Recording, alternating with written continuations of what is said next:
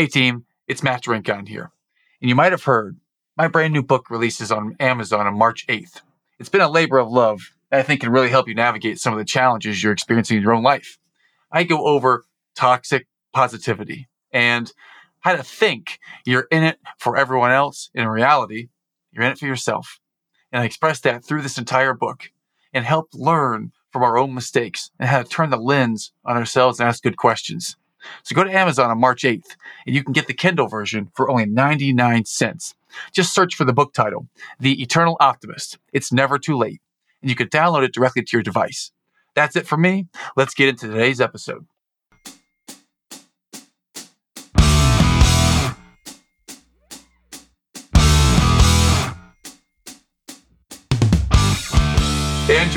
Welcome to the show, my friend. Uh, it's a pleasure to have you today. How are you? I'm really good, thank you, Matt, and thank you for having me on. I'm really looking forward to the conversation. But I've heard a few of the other episodes. I know some of the people you've spoken to, so I know what sort of space we're in, and it's, it's going to be fun from both sides, and hopefully for the listeners as well. Awesome. Awesome. So we're going to dive in deep right away and hit you with an uppercut. So here's the first question, Andrew. I'd love to ask what is the hardest thing that you've ever had to endure or overcome in your world that you might be able to share with us today? Well, that's a big question, isn't it? What's the hardest thing? And I'm going to frame it with something which hopefully will become relevant later on and completely destroy your entire format at the same Awesome. time. Awesome. Because if I step back and actually look at my life and what I've been through and all the rest of it, I can't really put myself in the camp of I've had a traumatic life. Later on, hopefully, we're going to get to talk about purpose and things like that. That's an important thing within what I do and what we work with people. One of the things always been a bit of a, I'm going to call it a bugbear as a phrase.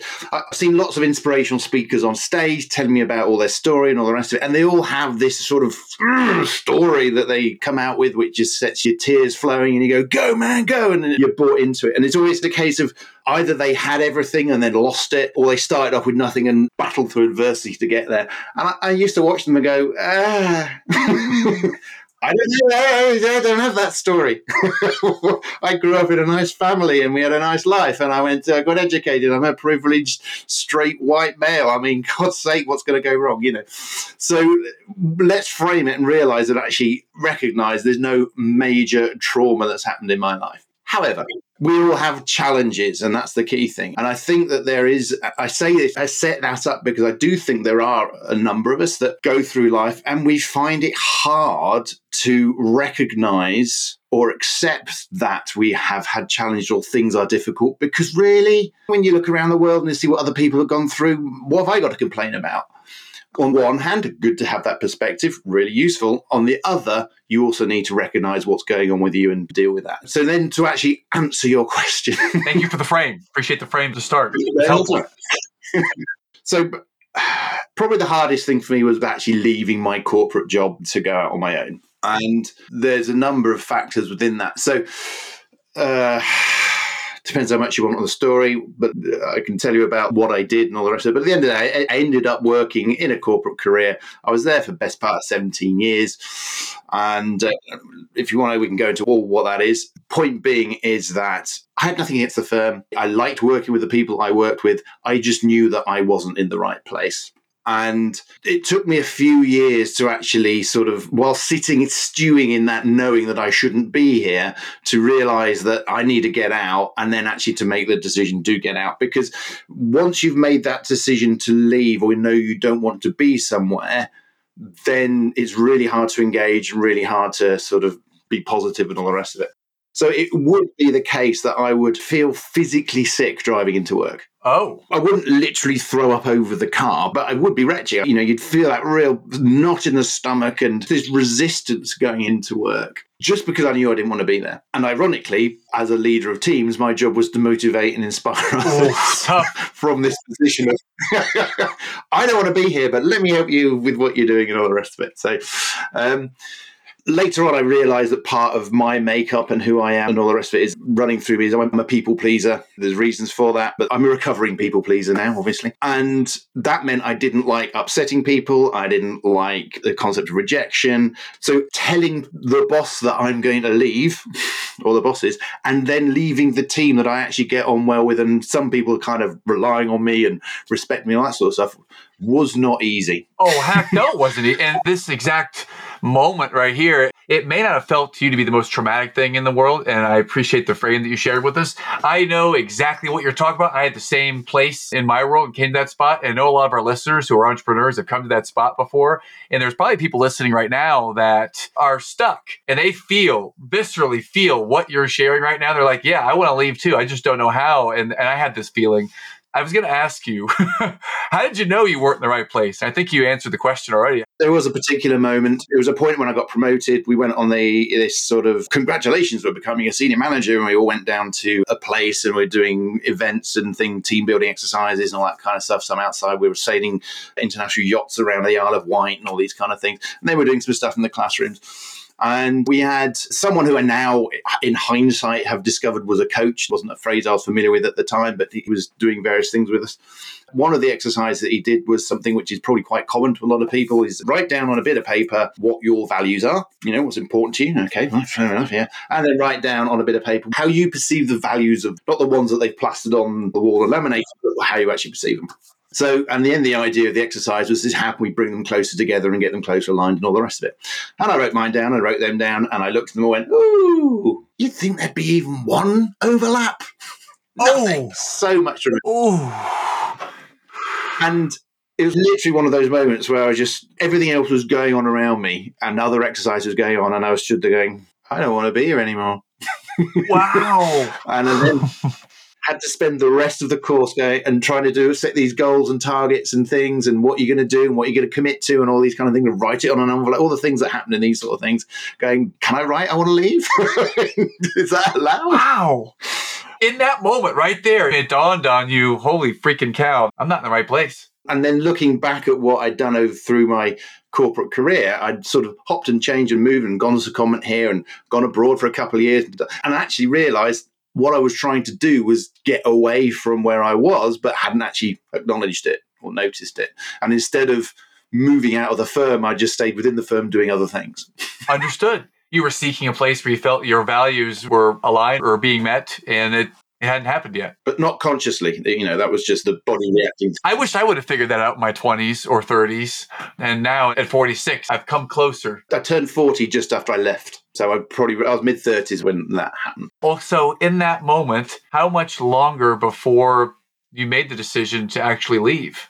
It was still about four years because because I was in that fear state of, well, I know I don't want to be here anymore, but I don't know where I'm going to go to. And where I am, I'm getting paid very well, thank you very much, and I like the people I'm around. So you've got all your little sort of tick boxes going on. I'm good at what I do and respecting what I do. So again, depends where we touch on it, but I, I, run with a version of Maslow's hierarchy of needs, which hopefully most people are familiar with. But we're hitting all those things in the first few levels, but the one at the top, the self actualization, the purpose thing, that's what's missing. But if I leave, I'm going to lose all the three beneath it. So yeah. Yeah. You just described how a lot of us feel. So you're relating to everyone I think that listens to our show. Good. Spot on. Yeah. So a lot of connection there on the idea of they pay you enough that it's comfortable and you're doing well. I don't want to give that up because it afforded a certain level of lifestyle. That's how I felt. Tell me if this connects with you. Because in that time for me, I felt like I didn't know where I wanted to go next. And I didn't actually make the conscious time to sit down and work it out because maybe I was trapped. I mean, I was I was paid well. This is a first world problem. Oh, woe is me, the high paid executive that makes a lot of money that hates what they do. And do we wake up in 30 years and we're like, what just happened in my life? I made a lot of money and it impacted my team and I hated every minute of it. I love my people and I hated what I did. Yeah. I mean, when I had said what I was going to do, I did lose friendships. I did have people react badly. I had somebody crying because I was leaving. All the things that are actually going to trigger me because of being a people pleaser and all the rest of it. It's like, that's exactly what I didn't want to happen. Yeah. yeah. You had other people that were glad for me, and that was the majority for sure. It's like, you know, go you. But there were these ones where it actually was traumatic, so to speak, and I inverted commas, traumatic. And again, I refer to the previous frame. Trauma is relative. Well, something that really resonates right now is that conversation with either the person that hired you or the person that promoted you, the boss, whoever it was, that conversation where you actually made it known you were leaving. I dreaded and feared that because I didn't want to let the person down. And for me, the person's name, I mean, I'll share it out there, the person's name is Curtis. And I mention it because I actually connected with him today. It was nine years ago that I left the firm, and we still maintain a relationship. I've seen him out a few times, and still love the man. He taught me a lot. He was a good mentor and a friend. And I feared that conversation. I just didn't want to let him down. So I had that pleasing part. I didn't want to let him down, man. He hired me and went on a limb to hire me. What was the lead up to that and what actually happened then? I knew that I had to wait until January because I got paid a bonus in December. And if I handed my notice in before December, I'm going to lose the bonus. I mean, that's right. On. Yeah, same here. Yeah. Um, And I think we just paid the mortgage off on the house, that kind of thing. So bonus was all coming. These sort of things, things are thinking. So it's going to be right as soon as we hit January. And then there were two partners I wanted to speak to. It was an accountancy firm I worked for. And I kind of wanted to grab both of them if I could. And I know there was a period where I was in and they just weren't around. And so I was going in every day to, with the intention of handing in. It's like, are they in? Are they in? Are they in? No. So you'd come back and shout and go, Did you do it? My wife go, Did you do it? Uh, uh, no. Oh. so and then yeah got in saw them both in there in the room by themselves and it was just a case of just go for it remember what you're doing why you're doing it and just steel yourself and go hi can i have a quick conversation um, yeah um, i'm handing me noticing and because I'd been there for so long, they knew me so well, and I was like an integral part of the team. They didn't know how to react. They were all very positive about it. It wasn't no one got angry or anything like that. It was like, really? Because if anybody asked that, I had the firm written through me like a bit of Brighton rock kind of thing. And so, yeah, came as a shock. Okay. Well, thank you for reliving that. And I know that must not have been easy. So appreciate your honor to you for sharing that, Andrew. And you made a comment. You said you're a recovering people pleaser. What does that mean, a recovering people pleaser to you? So, well, I made realization. So, you know, I'll give you another challenge that I came over as well, because obviously, when you step out of the corporate shield and you set your own entrepreneurial business up or whatever it might be, you suddenly realize what you've been protected from. And now that there's no place to hide. And so it starts triggering off all these things that you weren't even aware of because you're in a completely different situation. So, well, I discovered that I was a people pleaser ultimately. So, as an entrepreneur, I found it difficult to sell because I found I was getting into, into, people's faces and being, it's like, oh, you know, actually trying to get them to pay me money. Oh, gosh, no, they won't like it if I'm trying to get them to pay me money. It's do whatever you can. I want you to like me. How will I get you to like me? I'll tell you what, I'll drop the price. I'll give it to you for nothing. Let me just like me, like me, like me. That's, that's the people pleaser thing. And one of the key thing that I noticed that was fundamental, I couldn't phone people up that were not expecting my call. If it was my best friend, even if it's somebody I knew really well, I couldn't just pick the phone up and give a call. I could email them and say, give you a buzz at two o'clock or arrange something or whatever it might be. And I'd happily take a call. But if they are not expecting my call, I cannot ring them up. And thinking about it, it's like it was a fear of interrupting. In my head, when the phone goes, I mean, it annoys me when I'm getting interrupted. I must be interrupting them. And I had situations in the past where I had connected with the phone, people getting angry because I'd interrupted their conversation or whatever it was.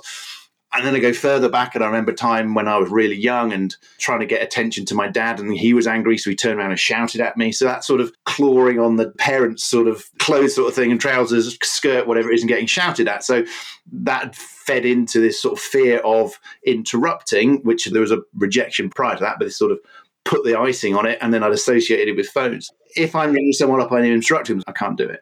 And that's made me realize where this came from. So once I'd worked out what it was, I could then start working with someone to try and actually sort this out so that I was not reacting in such a strong way. I wonder how that impacted you in your first years in business. How did that realization come to impact you? I can't, pick, I can't pick the phone up someone. You know, it's like, right, just put, put 10 calls out to people. Uh, no. I feel you. I've been that call reluctance place too. I got a lot of books on the shelf that say call reluctance. So I'm, I'm with you, my friend. Remember the first time that you ever picked the phone up to make that first pitch or that first ask for an appointment? I remember it very clearly. I was freaking terrified. Terrified. It was a Friday evening, my second day of training for selling Cutco knives. Here in the US, there's a company where we go and do in home demonstrations of knives called Cutco, and I worked for them in college. And my first call I ever made at the age of 21, I stared at that freaking phone, man, for a long time. And the only motivation that I had that got me over the line to make that first call is that I didn't want to face the assistant manager the next day in the office because I kind of had a crush on her. I didn't want to face her and have my tail between my legs because I knew that she wasn't going to go out with me if I came back and said I didn't make any calls.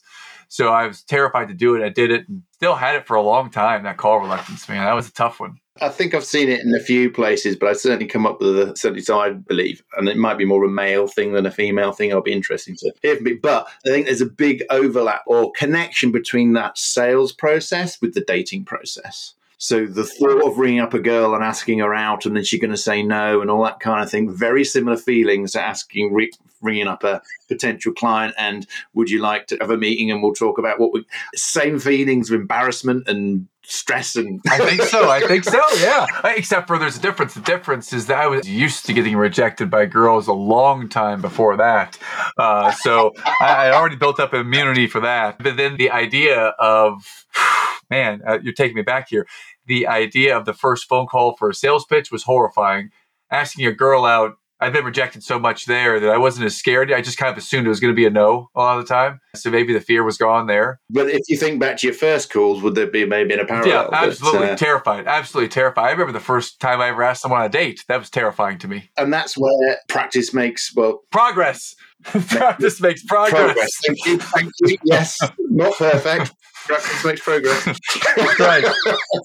um, as long as we don't tip into what you were saying there, and I'm not saying it was, but it's like I'm expecting a no, and therefore the no kind of happens. Yeah, and that can be kind of the rub that at the time I didn't realize it. I was kind of expecting a no. Nowadays, I mean, I'm happily married, so I'm not thinking about the dating side. In the business side, expecting a yes in business. And if it's not a yes, there's not an emotional attachment anymore. The, the reluctance isn't there anymore. Yeah, you've got to learn these things and get into the right state of mind, but it's not obvious to us until you've done some work together. Yeah. Well, what was that work like for you when you left? Remind me, did you say 2010? Yeah, pretty much. Yeah, I started on the first of January 2011, so it's one one one one one.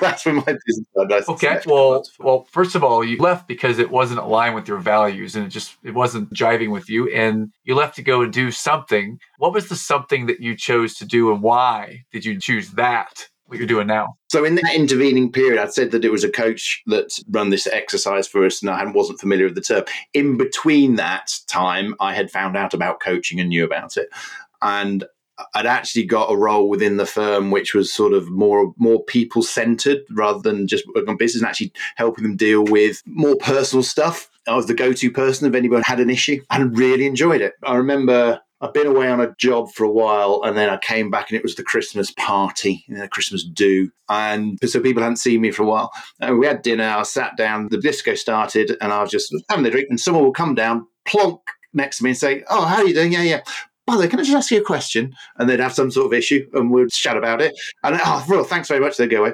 And then suddenly someone else would sit down and then another one. And it got to the point where I was going, ting, next. And there was this like queue of people. and one of my colleagues sort of had been watching it. And then uh, next week, back in the office, I said, oh, You didn't have a chance to go down. So you didn't have a chance to think, Yeah, you must have absolutely hated it. And I said, No, I loved it. I absolutely oh, loved awesome. it. Awesome. Okay. Awesome. Because you're seeing instant change, instant solutions. Part of my makeup is I like solving problems. That's part of my inner why. And it taps straight into it. Is like, I've got a problem. Okay, I can help you with that. Or I can help you help yourself with that, even better. But um, yeah, so uh, found out about the concept of coaching. Was I managed to get the firm to train me up to pay for a coaching qualification. Nice. Thank you very much. To say it would help with my leadership and all the rest of it. And then when I left, I created a very specific niche for me in the coaching space. So, a little bit of context now. So, the job that I did does not exist in America in the same way. So, I have to give a bit of explanation. But it was in the realm of insolvency. So, you have your Chapter 11 in America. And then, Chapter 11, when a company goes bust, lawyers get involved and the company kind of runs itself with a few constraints and then some deals done and they're off again. It's very different in the UK the banks have the power to take possession of the company in the same way that they have the possession ability to take possession of your house, default on your mortgage. They take the directors get removed as directors, and a firm of accountants are appointed to run that company. And actually, on the ground, hands on, dealing with it, you start from scratch. Okay, you're in charge. So my job for 17 years was basically running businesses and having to deal with very difficult situations where it's a case of right, you've got to get all the customers on board that they're going to still buy from you. You've got to get all the suppliers on board. Even though you owe them money, you've now got to get them to supply you going forward. You've got to get all the employees on board to say, come on, guys, let's all work together. And then navigate it through, trying to keep everything together, hopefully make it profitable, and then sell it as a going concern if you can. That's it. what? what? Yeah, you just named so many different stakeholders and so much level of complexity. Oh my goodness, having those conversations with clients, with employees, with suppliers, probably none of whom like you or really are open to you and they're angry with you and they have questions that are hard to answer.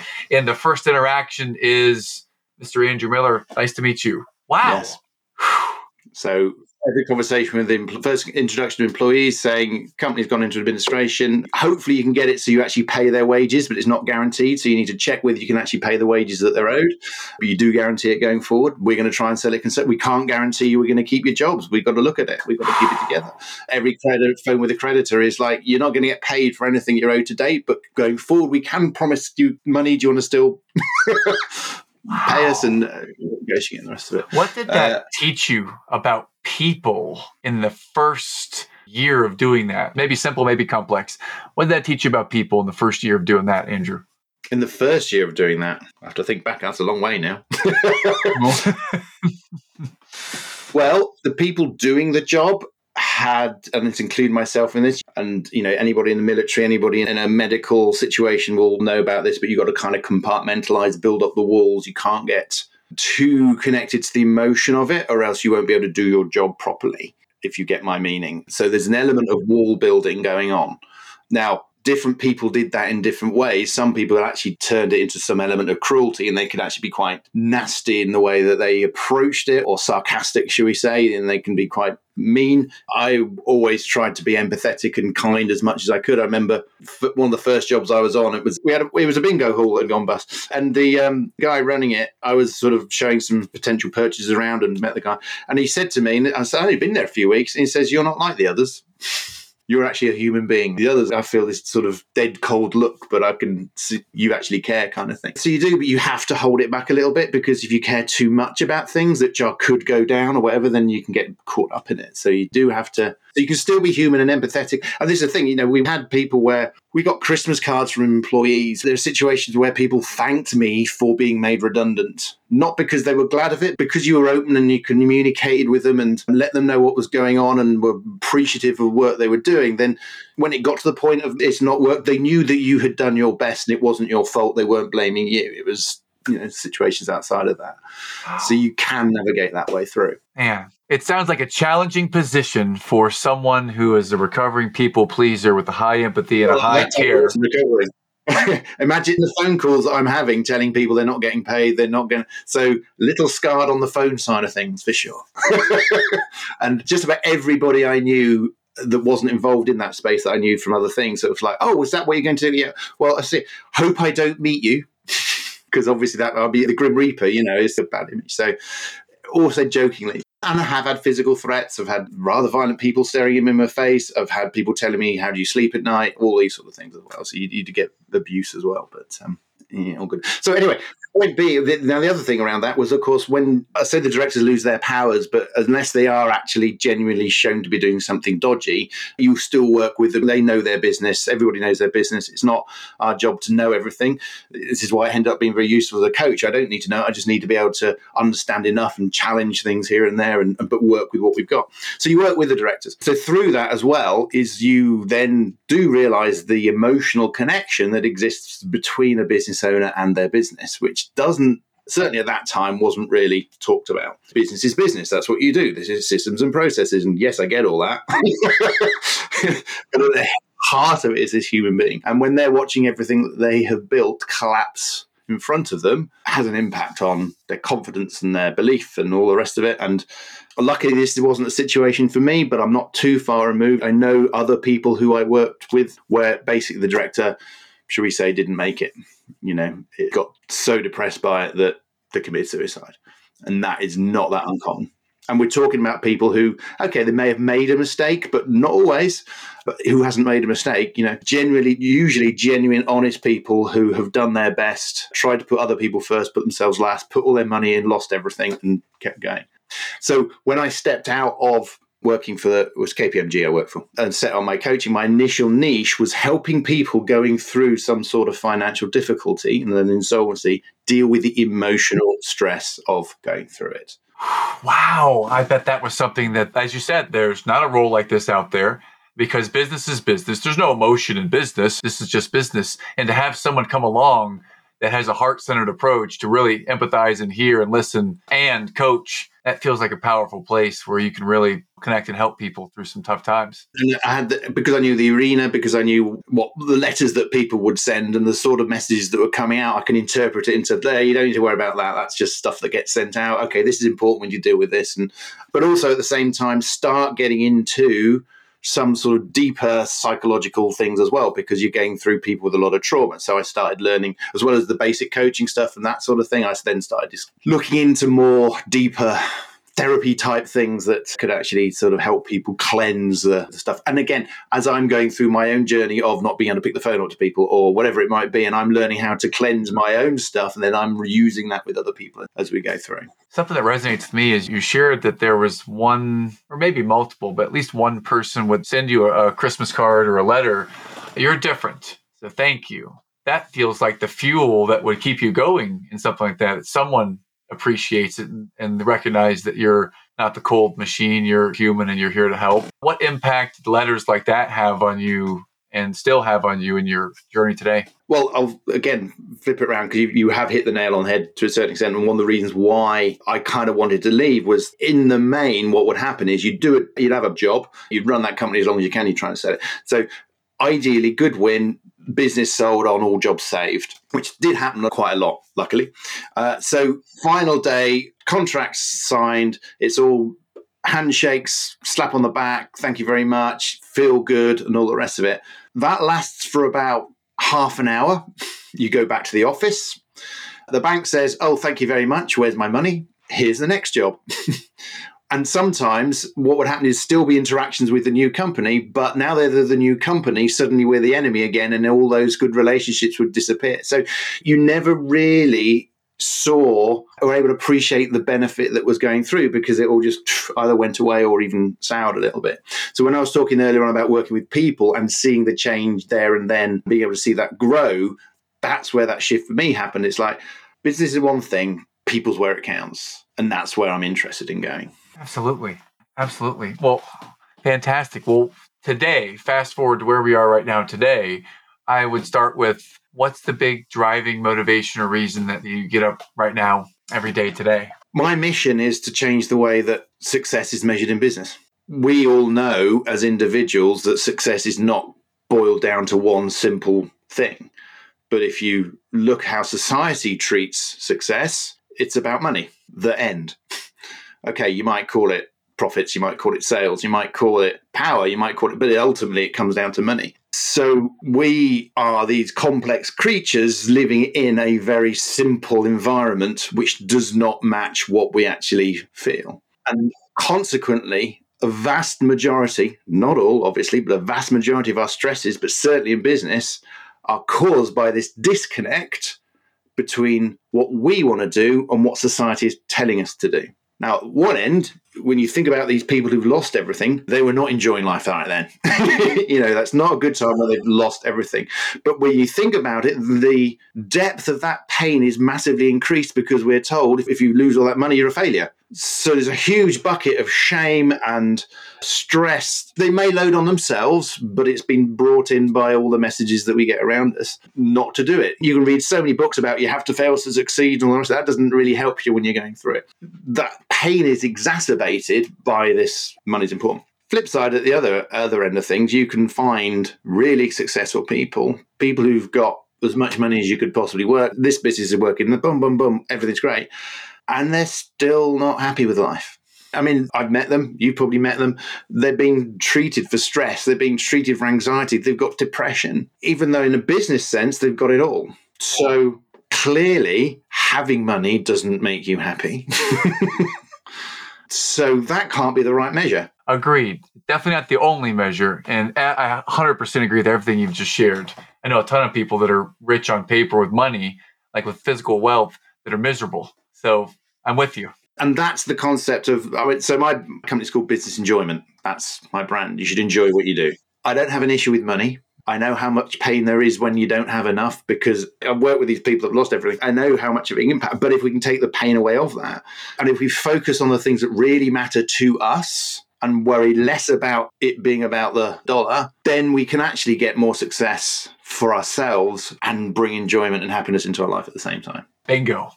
Yes. I love the way you just brought it full circle. I 100% agree. And now I'm starting to see a bigger picture. So help us understand why is it important for us to even have a conversation around things that matter to us? Do you even need to ask the question? I think sometimes, sometimes the most direct and simple question, it may be the one that people, it's cliche, and they may think that they all know it. And yet everyone's miserable, or a lot of people are miserable because they don't know how to approach that question. And you do, you're an expert on it. So if I'm not feeling congruent inside, if I don't like what I do, or if I'm miserable, maybe I make good money and I'm miserable. Just if I'm not content in whatever I'm doing professionally, how might I start if I were to have a conversation with you? How might you'd be able to help me? Yeah. And as you tap into a follow on thing from there as well, where actually you feel okay, which we'll come back to. So hold that thought as well. It's like uh, you may not feel bad, you feel all right. One of the issues with us as people is that we are really, really good at putting up with suffering. We need an element of resilience. We need an element of stubbornness, but we hold them to a paragon of virtue, which is like this is the be all and end all. You need to keep going. You need, you never give up. It's, uh, you know, all the hyperbole all around this kind of thing. But if you're stood there, stood in front of a brick wall, and you bash your head against a brick wall, and all the people around you are applauding you and going, Yeah, you gave that wall a really good smack with your head. What are you going to do? Are you going to keep smashing your head against the brick wall just because everybody around you says, Go you? Haven't you got a resilient forehead? Or are you going to go, Can I do something different? Yeah, you put it that way. Yeah, I'm going to do something different, or I'd like to. Yeah, let's at least have a look around and not smack our head against the brick wall for any longer. The other thing is that when we are in enough pain, then we will do something about it. The problem is we are good at building up resilience. So we'd like to sit in our little stew of misery because we found a way of being comfortable in discomfort. And the problem and the challenge lies is that to move from there to a better place actually creates more pain before it gets better. So, for an example, if you, let's say you've dislocated your shoulder, you can get to a point where it's dis- uncomfortable, it's not really working that well, but you can just about manage the pain. We all know what needs to be done. We've all seen it on sports shows, or whatever, in terms of how to get a dislocated shoulder back in. We've all seen Mel Gibson do it in Lethal Weapon 2. Whatever it yes, good movie. You know, it, mm-hmm. it's going to hurt to get, but we have to go through that pain in order to have a shoulder working again. And that analogy works whether that's a dislocated finger or splinter in your finger or whatever it might be. You know, we find a way of getting comfortable, then we actually, things need to get worse for a little bit before they get better. And I think some people call that the loser trap. As things start getting worse, then actually go, no, no, no, no, no, no, no, I'm going to go back, go back, go back, go back to safety. I know where I am. I'm familiar with this. Whereas going to this new world can be quite scary. Now, if I was to ask most people to sort of say, How are you right now? Are you enjoying your life? Are you enjoying your business? And that kind of thing. You will get some that are in the, if you get score it out of 10, you will get some that will say that are having a bad time that might score it four, five, six. And normally when we're in those sort of levels, we think, that could be better. There's something we can do about it. There's very few that will score higher than seven we can tend to default at, oh, you know, I'm not going to go for 10 because no, you can never be 10 and 8, 9 looks a bit arrogant. So I'm going to go 7. So we kind of get to the position where we, it's all right, that'll do. It's not too bad. You know, again, being earlier on saying I've not had a miserable life. Yeah, it it was the right kind of thing. If you think about it, 7 out of 10, that's 30% you're leaving on the table. Now, if you were in business and put your business hat on and looked at you were doing your systems and process and your profits and looking at all the numbers and all the things that you know are important to a business, and someone came around and said, "Do you realise you're leaving thirty percent of your profits on the table? You're not even going near it." Someone's going to have a word with you. Why should we prevent ourselves from looking at that extra thirty percent of happiness? Why should we? We should. We should be looking at that if we can get out of our own way, out of the reactive of the moment, and look at it. Then it makes a lot of sense to look at it. Makes me think about my own 30%, wherever that might be. Yeah, I'm with you. And that's the distinction. So when I talk about business enjoyment, some people think, oh, I'm okay because I'm not bashing my head against a brick wall. I don't have a bleeding forehead. I'm all right. I'm not in pain. But there's also a message out to those people who at seven out of 10 are saying, this is for everyone. There's still more you can get out of life than you're currently getting if you're in that seven out of 10 trap, as I call it. Hmm. There's still more we can get and again, drawing back to where this is all the loop I was bringing around at the beginning, this is where we get into purpose. This is where we get into finding that thing which is making a difference to someone or something out there, which totally connects and resonates with what goes on in here. So it's more than just doing stuff for other people, it's something that connects. Making a difference out there, and it's something that connects for each of us in here. That's how we find purpose that's the consequence of purpose. So to go looking for purpose, you have to deep in, go inside to work out who you are, and then look outside to work out what is that thing out there that's a reflection of me. Create that resonance frequency. Wow. Business enjoyment to find that purpose in the business. What might an engagement for you, like a coaching discussion or call or an event, what might someone experience? And that's a big umbrella. A lot of different things to go there. It depends where they are. So because business enjoyment is an overarching thing, it's a concept, it's a move. So we've got to get them up to the seven, and then we're at the seven. We want to move beyond that. If we're below seven, then we've got to look at what traps are running, what patterns we're running, what beliefs we're running that we are holding on to that are creating the pains and the suffering that we're enforcing on ourselves, or the self sabotage, the perfectionism, the imposter syndrome, the fear of rejection, the fear of losing everything, all these sort of things that might be going on. So we need to understand what those patterns are. When we're moving into the top space, then it's a case of who are you? What makes you tick? What makes you cry? Tell me about a time when you saw something that made you swell up with emotion so powerfully that you just wanted to tell everyone about it, you know, and it could be a good thing. And then we can start understanding, pulling together little pieces of who you are. I love the way you just did that. You went to a question, tell me about a time, and it was a time when you were at your most connected or most alive or most emotion that was felt. I love that frame of looking back and looking for those specific moments when you felt that emotion or felt congruent, whatever you might want to call it. This is what got me to think to my fear rejection thing. I remember when the Olympics were in London, we'd spend a week watching the Paralympics. And I, I, was very conscious there were a lot of people that were getting all excited, but there was that element of pity with it, if you know what I mean. It's like, oh, well done, he's running because he's got one leg, huh? you know, and it's like, no, these are athletes. They're doing some amazing things. Let's not patronize them on the basics, let's look at actually for who they are. And there's one event, and I think it was like a 400 meters. We're in the stadium, and there was one guy who was five miles behind everybody else. It was only 400 meter race, but he was still an hour behind everybody else. He was on the track by himself. Everyone had finished already, and he was coming. And as he moved slowly around the track, you could just see this wave of people cheering, standing up and cheering and giving him support and, eh, and all the rest of it. And the tears just are going down my face at this point because I'm swelling up with it. And it's like, why am I getting emotional over that? Because it's not about there's someone with difficulties overcoming difficulties and overcoming challenges and that kind of thing. That's not what it was. I know what it is. He's been accepted he's being accepted by these people here. And I can imagine his story through life. I don't know where I don't know his personal story. I think he was, wasn't from an African nation, but you can imagine how he would all his life he may have been a minority or on the sides or on the edges and all the rest of it. And here he's a hero. Here he's welcome. Here he's appreciated for what he is doing. And from there came the clue. It's like, yeah, being part of something that's that community, that being accepted. That's a, what's the opposite of that? What's the opposite? Oh, hello, fear of rejection. and started putting together all the little jigsaw pieces. Wow.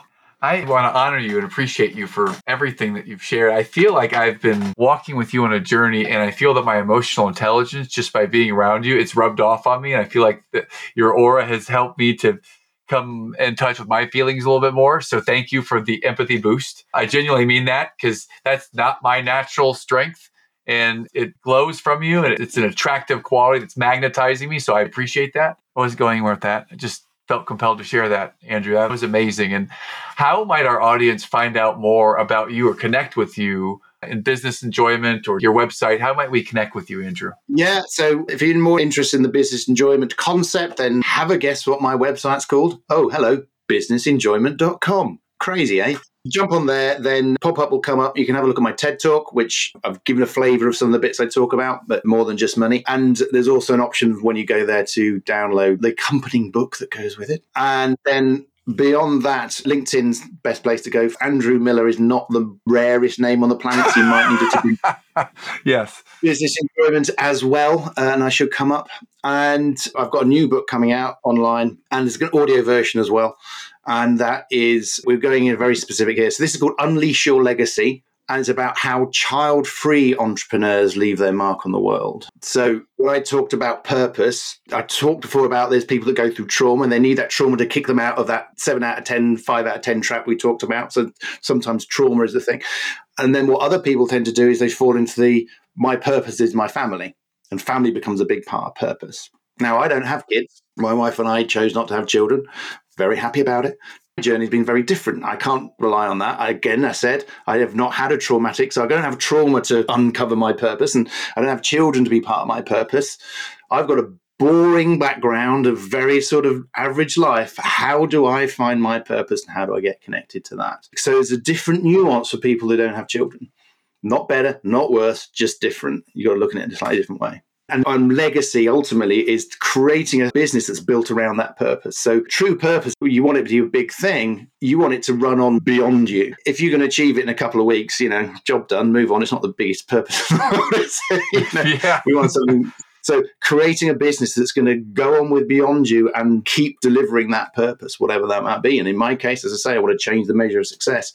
I'm attached to the fact that I might not do it, but if I can create something that runs beyond me to keep that rolling, and that's where we get into the space of legacy. Well, I certainly uh, will look forward to by the time that we launch to add your new book to the show notes so our listeners can get it there and we can find you at businessenjoyment.com. Also, your TED Talk.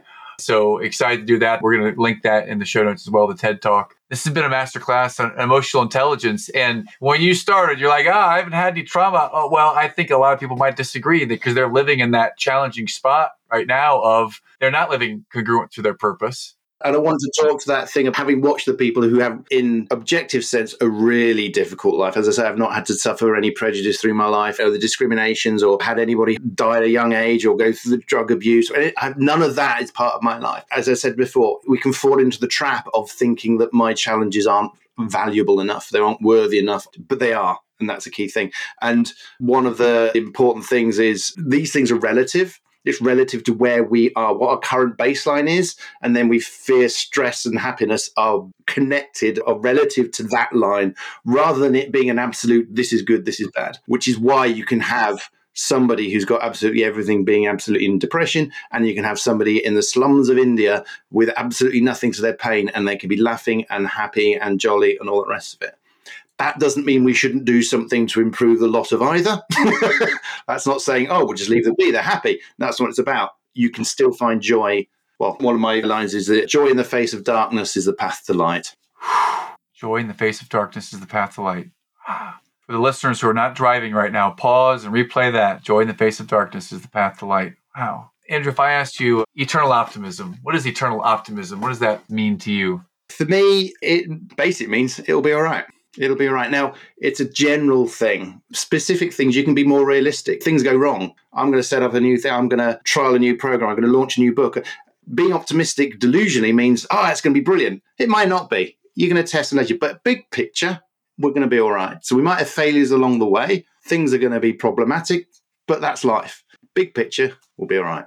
So aside from your books, which we're going to have in the show notes, what is a book or two that have been impactful in your journey in life? Can I give you three?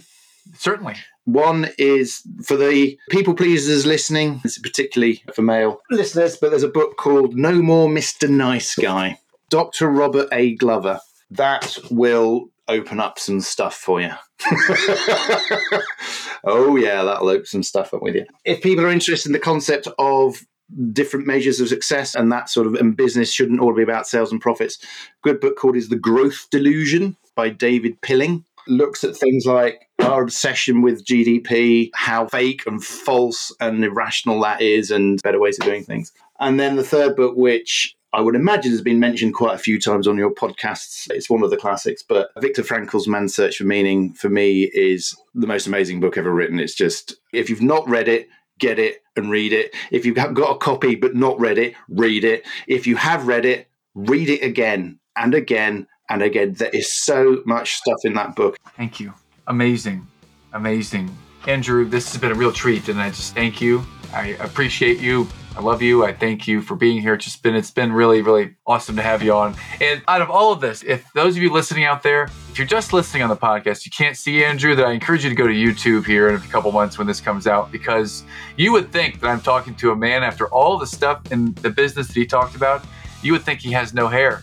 He has an amazing head of hair. This is this is amazing head of hair you have here. So I want to compliment you on that. And in your background, you have a giant smiley face pillow, which I love. You've got some really cool stuff here. Those are actually representations of my business enjoyment model. So awesome. Awesome. We've got a turtle for feeling safe. We've got a penguin for uh, create your community. We've got a lion for inner confidence. We've got a killer whale for find your purpose. We've got money hang ups. So we've got overarching enjoyment.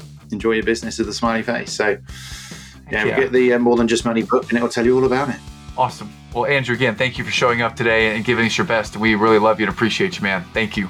Thank you for having me on. Been, uh, I said it would be a pleasure, and it was. you did not disappoint. Absolutely.